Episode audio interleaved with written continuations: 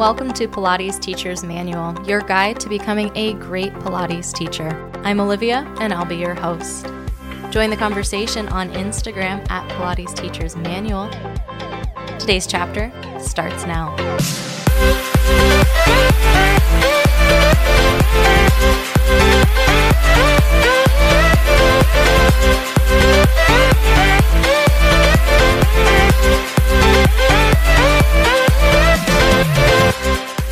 Hello, hello, everybody. Welcome back. Today, we will be discussing what it's been like teaching in the studio after reopening. I want to say post COVID, but COVID is continuing to do its thing. So it's more like during COVID. I'm just going to be talking about main differences, some of the challenges that in person teaching is posing, and some considerations about what the Pilates industry can really do going forward. I was really inspired by the conversation that I had last week with Marimba Gold Watts. If you haven't listened to her interview, what are you doing with your life? It was incredible. She has fantastic experience and insights to share. And she really just inspired me to look at, you know, what could we do as Pilates teachers going forward? Just a little disclaimer to throw out here. All of the opinions that I'm sharing are my own opinions. They are not the opinions of the places I work or anything like that. They are just mine. Fun fact, I almost called this podcast Olivia Has Opinions, which is accurate. So yep, these are just my opinions. A little bit about what's been going on in Chicago. I've been teaching in person for the month of July. So this is going into the third week of teaching in person for me. Every state has different regulations about gyms. I don't even know if I'd call the studios that I work at gyms. They have a very different feel. It's more like boutique fitness. Even at maximum capacity, the studios I work for only have 12 people that could be in the class maximum. So we have reopened in July at half capacity. So classes are limited to six people. They're sitting every other reformer. I teach wearing a mask. Students take class, even cardio, wearing a mask, maintaining six feet of physical distance with everyone. Actually, with the reformers, every other, it's more like 12 feet of distance. So that's really nice. I take my temperature every time I go into the studio and log it. Students are doing their equipment changes. They are cleaning all of their equipment after class with like super strength uh, disinfectant wipes and classes are ending just a few minutes early so that they can clean their equipment, get their stuff and leave before the next class comes in. So there's not more people in that sort of crossover time in between classes. It was just announced in Chicago and going into effect uh, this Friday, so today, when the episode comes out, that gyms are not allowed to have classes with more than 10 people. So we're still meeting that restriction, and that's going into effect tonight at midnight. So that's different. There's a lot of restrictions in place for safety. Totally understand. I'm not debating that at all, but it's just like a little different environment to be teaching in. As far as being open goes, I think that the studios that I work for are really doing the absolute best and really have gone above and beyond in terms of cleaning protocols that, you know, high touch areas are getting wiped off after each class. So, you know, doorknobs, light switches, anything that people are touching. The equipment is getting cleaned after each use. Sometimes before each use, students are always welcome to come in and give their equipment a wipe down before class as well. That we're steam cleaning the equipment that, you know, that teachers are again logging their temperature, that we're keeping track of things, going really above and beyond to make sure that everyone is safe in our studio. So I feel really safe and happy in that regard. And I'm so glad to be in the studio and teaching in the studio.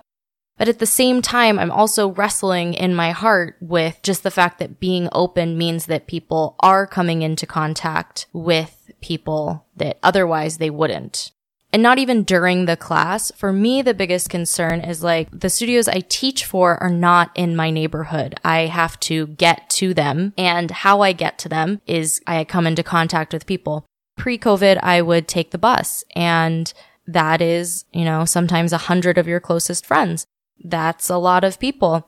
Right now, instead of taking the bus, I'm taking, you know, a Lyft ride to and from the studio every day, which is expensive, but I'm hoping that that minimizes the contact that I'm having with people. But I'm still in a car that has had other people in it and like with a driver. And of course, we're all wearing masks and windows are open whenever possible, but that's just like more potential contact with people.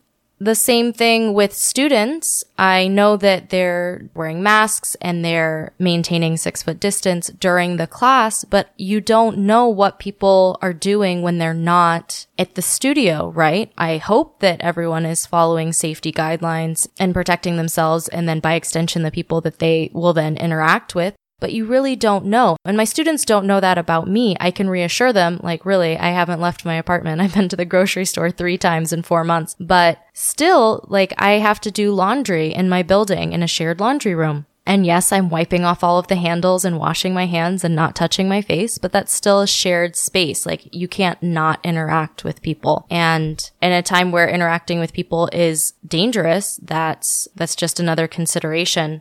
Anytime you're interacting with people, even in the safest way imaginable, that you're at risk. And all of life is calculated risks, but the calculation's a little bit different in the middle of a pandemic. I understand the economics versus health, which seems sick, and I really wish that it wasn't an either or thing. But of course, I need to work because I live in a place that I pay rent in, and I like to eat food and that doesn't just magically appear on my doorstep unless I ask it to nicely with money. So of course I have to work and the studios are open and I'm happy to be teaching there and that the studio also has its own economics to worry about, whether they were able to negotiate lower rent payments or postpone rent payments, but they still have to pay expenses and they're still paying the teachers. So there needs to be some income there. I know that my studios were able to get the second round of paycheck protection loans from the federal government. And so that was incredible. But, you know, that's not a long-term solution. That's definitely a short-term solution. So I understand that businesses, especially small businesses, need to be open in order to continue to exist. I know that small businesses are being hit hardest and that's really unfair the fact that our health insurance in the United States is tied to our employment is, I would say, deeply flawed because so many people have been laid off or furloughed or just like not able to work for COVID reasons. I'm very lucky. I am in the minority, I would say, of lucky people who happen to be married to a person who has a nine to five job that provides health insurance for me. If I was a full-time Pilates instructor and didn't have that, like this would be a very different story and I would be like a very different level of stressed right now. So I'm really lucky that I don't have to worry about health insurance. And if anything were to happen and I were to get sick or have an accident, I would be covered by that health insurance. But for people who have been laid off, you know, that's a little bit more uncertain. The big economic hit for me, yes, the studio closing for COVID and then reopening was a financial hit, but also I do a lot of in-person privates and that was like a cool thing that I was able to share on this podcast, like how to work in clients' homes, sometimes without the Pilates equipment or using different Pilates equipment, using more props and less reformer Cadillac business. So hilariously, in January, I filed for an LLC because I was having, you know, 10 private appointments in people's houses a week and I don't want to be arrested for tax evasion. So I created a business so that I could, you know, declare that as income and really like keep that as like its own little separate animal. So I've gone from those many private appointments a week to significantly fewer and virtual appointments. One thing that I was able to offer with virtual appointments are 30 minute sessions, which is super cool, but those are definitely at a lower rate because it's a shorter amount of time. So that's a little bit of a financial hit as well. Um, that is gone. I don't even think it's, it's been cut in half. It's even deeper than that. So that's like another thing that's going on. Again, I'm very lucky that I'm married to a person who also has an income that is able to support us for the most part, even if I wasn't working at all. But that's not everyone's situation. It's just complicated. Everything is complicated. Nothing is not complicated. So there was a little bit of a status update in Olivia land and in Chicago land. Coming up after the break, I'll be looking at a little bit more of the differences between teaching in person now versus teaching in person pre-COVID and also a little bit of the differences between teaching virtually and teaching now, as well as looking at the Pilates industry going forward and looking at some of the new directions the Pilates industry may want to go.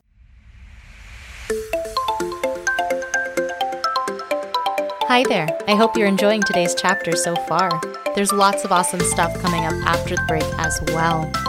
Please share this episode with your friends and followers and share the Pilates love.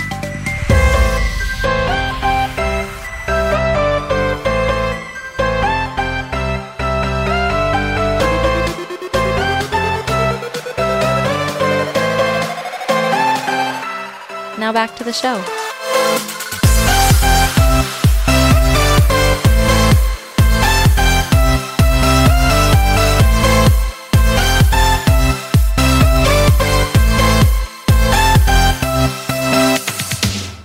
Teaching in the studio pre COVID was definitely a you don't know what you've got till it's gone moment. I just watched a class taught by Kathy Grant in the early 2000s at a dance and art school and she's holding onto people's feet. She's touching shoulders and arms and rib cages and she's up in people's business and she's talking to them and there's 40 dancers in a room and no one's wearing masks it's a historical class because Kathy Grant is a Pilates elder, but it's also really a historical class because no one is concerned about personal space. And now, whether I'm in the studio or just around, that if anyone is ever like walking towards me, I immediately like start backing away from them, right? So it's just a very different world. It's really interesting because so much of teacher training and my teacher training was about getting you comfortable being in someone's personal space and then offering those touch cues as a way to support, encourage, to bring their attention to something that maybe they weren't noticing that you were able to cue something verbally and then also use a touch cue for something else. So like you can multitask your cues a little bit as well. And that's something that at Club Pilates, one of the biggest feedbacks that we got from our members was that they wanted more touch cues because there's just something about being in that shared space and giving that touch cue that really is supportive. You feel a connection to the student. They feel a connection to what they're doing. And that's how Joe taught his classes because English was his second language. So he did a ton of touch cueing as his teaching. So it feels really strange to have that physical distance with people. Again, I'm totally observing it, but it feels weird keeping people at arm's length when you're doing this movement work that is supposed to be about bringing people together, both themselves, mind and body together, and then also as like a community of movers. So the physical distance is still weird to me. I have to stop myself sometimes from going in, or I'll verbally give touch cues and say, like, I would really love to tap your shoulders right now. And then that becomes a thing. The classes are smaller, which is fine. I actually learned at a studio that had six person classes. So six people instead of 12 people is totally fine. You can actually give a little bit more attention to people if there are six, or in a lot of cases, there's fewer than six people in classes. So you can really still have a connection with the students. I really do appreciate being in the room with them and being able to use the equipment with them. Wearing masks as a student and as a teacher wasn't really an issue for me. I don't know if it's my theater training or my, you know, acting background, but I can project just fine from behind a mask. You can still hear me, especially in a class that only has six people. You can still hear me. It's fine. It's weird not being able to see people's mouths as someone who thrives on audience participation. It's difficult to tell if people are smiling or exactly what's going on there. So I joke now that I need verbal affirmations only. But yeah, I haven't had any trouble breathing with a mask on. I use a cotton mask or a pleated mask and that's been fine. The biggest issue with the mask for me is that because I'm talking the entire time and my jaw is constantly moving, that it can pull the mask down. So I feel like I have to adjust it up sometimes. But even then I'm getting better. I feel like I'm adapting the way that my jaw moves while I talk. So like there's a fun new trick that we're all learning as teachers. There is a heightened cleaning schedule. We're a little bit more conscious. You know, I come into the studio and I immediately wipe off the computer. I wipe off my phone. I wipe off the door handles. And, you know, when I clock in, I'm wiping off the keyboard and everything and the touch screen of the computer so that I know that everything I'm touching is clean. I wipe off the thermometer as I take my temperature we were already very clean to begin with. So that doesn't feel like as big of an adjustment because, you know, students were already cleaning all of their equipment. We're using different wipes now, but that's still there.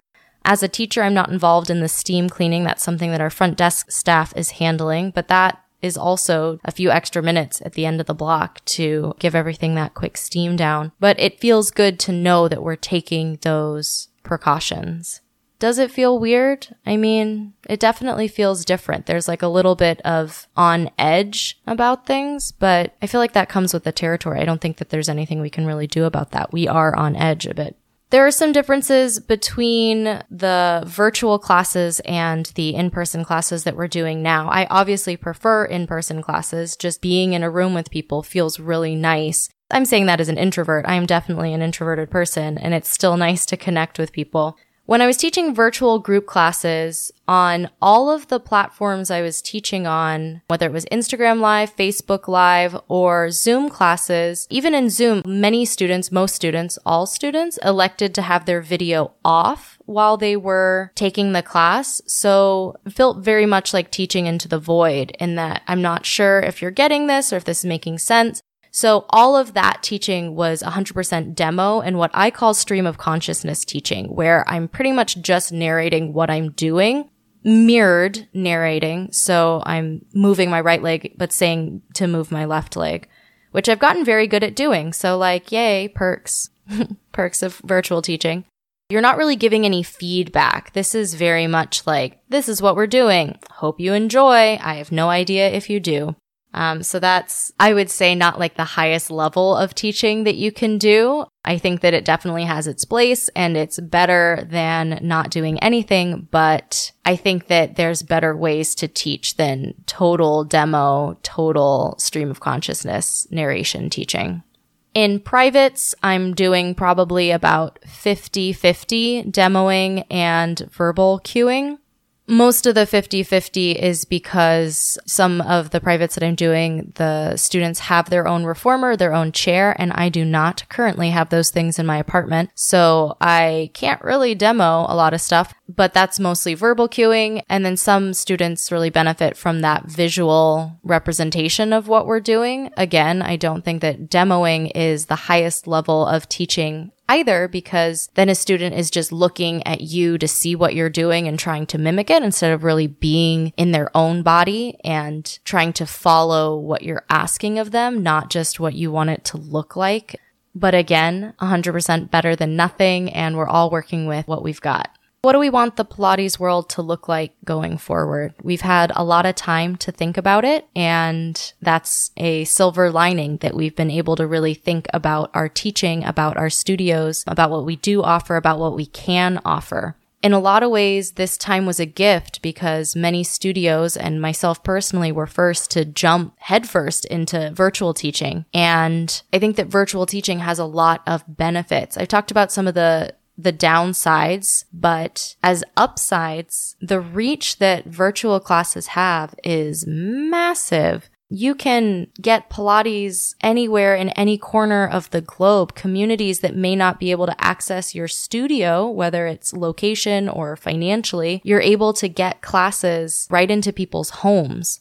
Pilates is for everybody and teaching virtually really allows you to meet everybody. Maybe not the same way you would meet them in person, but you're really able to share the work and share the benefits of Pilates to a much, much, much wider audience. In my experience, there's also been some community growth. I'm thinking specifically about Momentum Fest being held virtually. I've done several workshops and teacher training, continuing ed things while in quarantine as well. I've been able to connect with studios and teachers and other movement professionals in ways that I may not have been able to if I was teaching my full schedule in person. So Jason Williams, who is a phenomenal Pilates teacher in Baltimore, will be on the podcast next week. And I don't think that I would have reached out to him or Marimba Gold Watts or any of the teachers that I have been able to connect with unless we were virtual. I don't know if I would have had the courage to talk to them in person. And I know that they're just regular people, but they're like fantastic regular people. And I probably would have just fangirled about them on the podcast later something about virtual that the only way you can thank them for their class is by doing it on Instagram. And so if that's the only thing that you can do, then that's what you do. And I've met some really great people and had some conversations with really great people as a result of being virtual because we have this time and even if you're back to teaching if you're teaching a ton of virtual classes or you're back to teaching like i am an almost regular schedule we've had some time to have conversations and really think about what we want pilates to look like in the future. Personally i love how inclusive and accessible these virtual classes have been, I would love to see studios keeping some virtual offerings because they do have that fantastically wide reach. I want to keep expanding what people think of when they think of Pilates. You know, when I'm talking to my Lyft driver and I say that I'm a Pilates teacher, I want them to think, oh, you know, my grandpa does Pilates or my kids love doing Pilates or Pilates really helped my aunt heal from her injury. And I think that we're getting there. I think that the Pilates world is definitely becoming more mainstream and more accessible, but I want to keep going in that direction. I want that to be the first thing people think of is the way that it's like positively impacted their life or the life of someone close to them. I'd love to see studios or teachers, myself included, offering community classes that are donation based classes so that finances aren't limiting you from accessing the benefits of Pilates.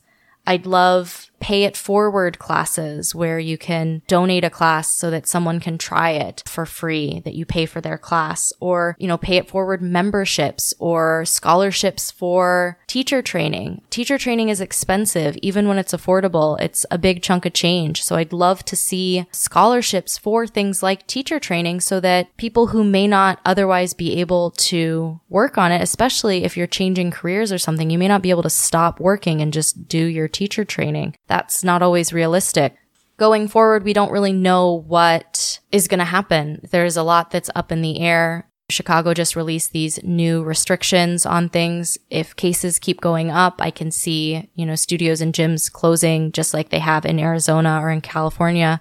But regardless of whether studios are open or closed, regardless of whether we're teaching in person or online, I think that the work that we're doing is still very, very important. And any movement work that you're doing, especially the mindful movement that we're focusing on in Pilates is so important and it doesn't require a reformer.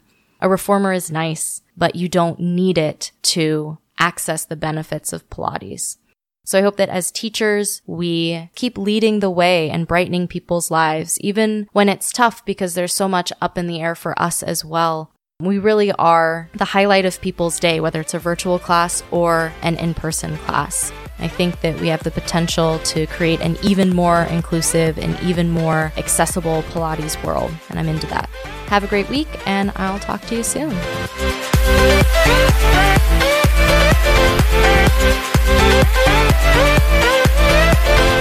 Thank you so much for joining me for today's chapter of Pilates Teacher's Manual, your guide to becoming a great Pilates teacher. If you loved today's episode, subscribe and leave a review. You can reach out to me on Instagram at Pilates Teacher's Manual or send me an email to Pilates Teacher's Manual at oliviabioni.com. The adventure continues. Until next time.